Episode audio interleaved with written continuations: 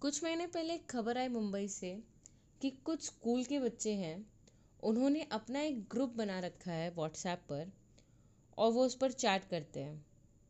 और उन चैट्स पर वो बहुत ऑप्सीन बातें करते हैं, बहुत अश्लील बातें करते हैं like about fantasies about girls about girls figure and all of that but सबसे शॉकिंग बात ये आई उन चैटिंग से कि वो लोग रेप और गैंग रेप जैसी बातें भी कर रहे थे।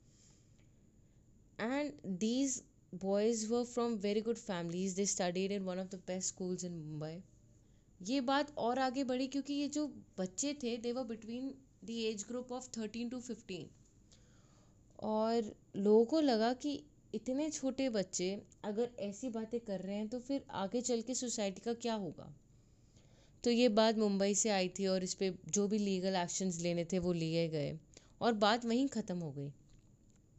सो आफ्टर फ्यू मंथ्स अचानक से फोर्थ मई को दिल्ली में सोशल मीडिया पे कुछ चैट सर्कुलेट्स होती हैं। उसमें भी कुछ अजीब चीज़ें थी जो मुंबई जैसी ही थी।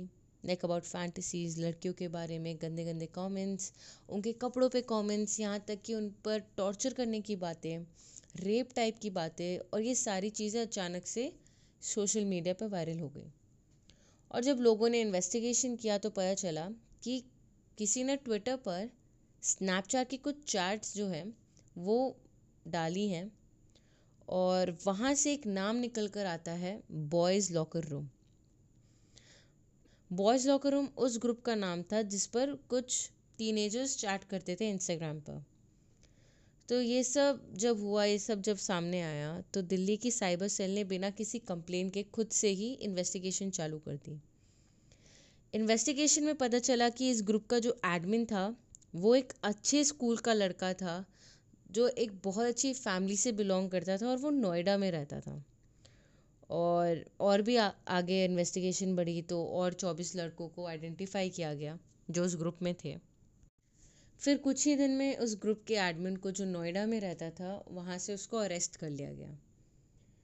जब ये ग्रुप इनिशियली बना था बॉयज़ लॉकर रूम तो उसमें कुछ लड़कियाँ भी थीं।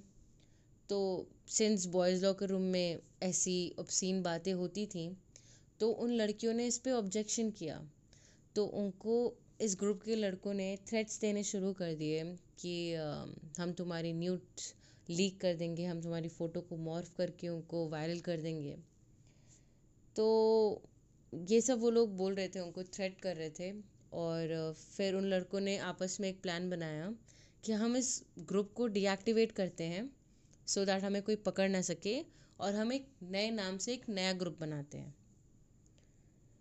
तो ये सारी चार्ज दिल्ली पुलिस ने पढ़ी और उन्होंने रियलाइज़ किया कि इतने अच्छे स्कूल के बच्चों की ऐसी क्रिमिनल जैसा माइंडसेट है और उन्होंने फिर इन सबको सीरियसली लेते हुए उस लड़के को नोएडा से अरेस्ट किया और उन चौबीस लड़कों को आइडेंटिफाई करने में उस लड़के की मदद ली।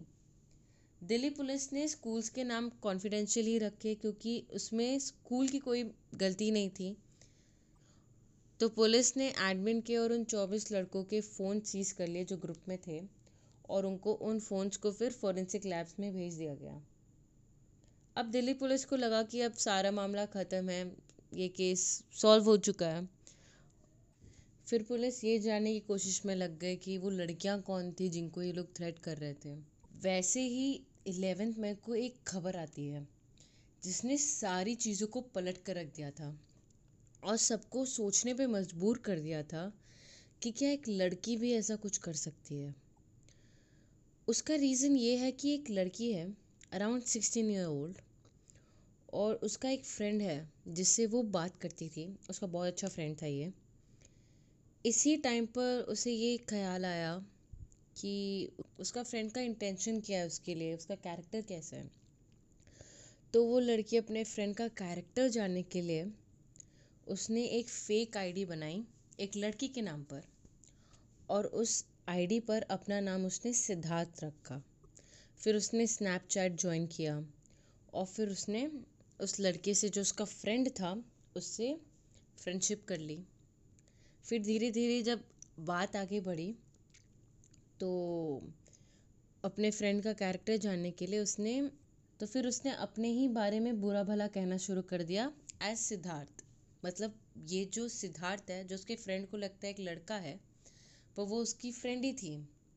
तो वो अपने बारे में ही बुरा भला कह रही थी उस अपने फ्रेंड के सामने एज सिद्धार्थ सिद्धार्थ बन के। तो उसने अपने आप को खुद को बोला कि ये बहुत ईगोइस्टिक है, बहुत भाव खाती है। चलो हम सब इसका गैंग रेप करते हैं, इसके घर जाते हैं, इसको सबक सिखाते हैं। तो लड़का ये चार्ज पढ़कर टेंशन में आ गया कि ये सिद्धार्थ कुछ कर ना दे उस लड़की के साथ। तो उसने फिर इन चार्ज का स्क्रीनशॉट लिया और उस लड़की को भेज दिया और उसको ये दिखाने के लिए कि एक ये नाम का बंदा है, सिद्धार्थ नाम का, और ये तुम्हारे बारे में ऐसा ऐसा बोल रहा है। तो स्क्रीनशॉट्स देखने के बाद लड़की खुश हो गई कि ये ये मेरा अच्छा दोस्त है इसका कैरेक्टर अच्छा है, बहुत कंसर्न है मेरे लिए। तो वहीं पे उस लड़की का जो भी मामला था, वो वहीं पे ख़त्म हो गया। पर सारा सीन यहीं से शुरू हुआ। उस लड़के ने ये जो स्क्रीनशॉट्स थी, इसको अपनी दोस्त को भेजा भेजा, पर इसने अपने दूसरे जो लड़के थे, जो उसके दोस्त थे, उनको भी भेज दिया। कि ये कोई है सिद्धार्थ और ये ऐसे ऐसे बातें कर रहा है। और फिर ये ऐसे शेयर करते करते ये सर्कुलेट हुई चैट्स और ये लैंड की बॉयज़ लॉकर रूम में। और फिर कुछ ही दिन बाद कोई उसी पार्ट का स्क्रीनशॉट लेकर ट्विटर पे पोस्ट कर देता है और फिर सारी मिसअंडरस्टैंडिंग्स यहीं से शुरू होती हैं। पर इसका मतलब ये नहीं है कि जो लड़के थे बॉयज़ लॉकर रूम में उनको क्लीन चिट दे दी गई थी क्योंकि वो स्टिल एक क्राइम कर रहे थे। वो लड़कियों को थ्रेट कर रहे थे, उनकी न्यूज़ लीक करने के बारे में, लड़कियों के बारे में अश्लील बातें कर रहे थे। एंड सिंस उस ग्रुप में एटीन बिलो भी कुछ लड़के थे तो उन पर अच्छा खासा एक क्रिमिनल केस बनता है। रही बात उस लड़की की और उस लड़के की, जो फ्रेंड्स थे और जो कैरेक्टर जानना चाहती थी अपने फ्रेंड का, उन पर कोई केस नहीं बना। क्योंकि क्योंकि दोनों के इंटेंशंस बुरे नहीं थे इसमें। एंड पुलिस ने उस लड़की को इसलिए छोड़ दिया क्योंकि वो ना समझ है। और बेसिकली uh, उसके इंटेंशंस बुरे नहीं थे तो उसको छोड़ दिया गया। उस पर कोई केस नहीं बना।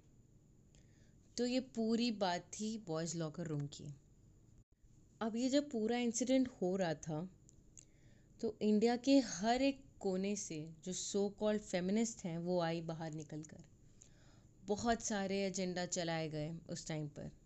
ट्वीट्स पे ट्वीट्स करे गए कि you know anti man anti man will be man ये सब ऐसे ऐसी हैश टैग्स वो लोग ट्रेंड करा रहे थे।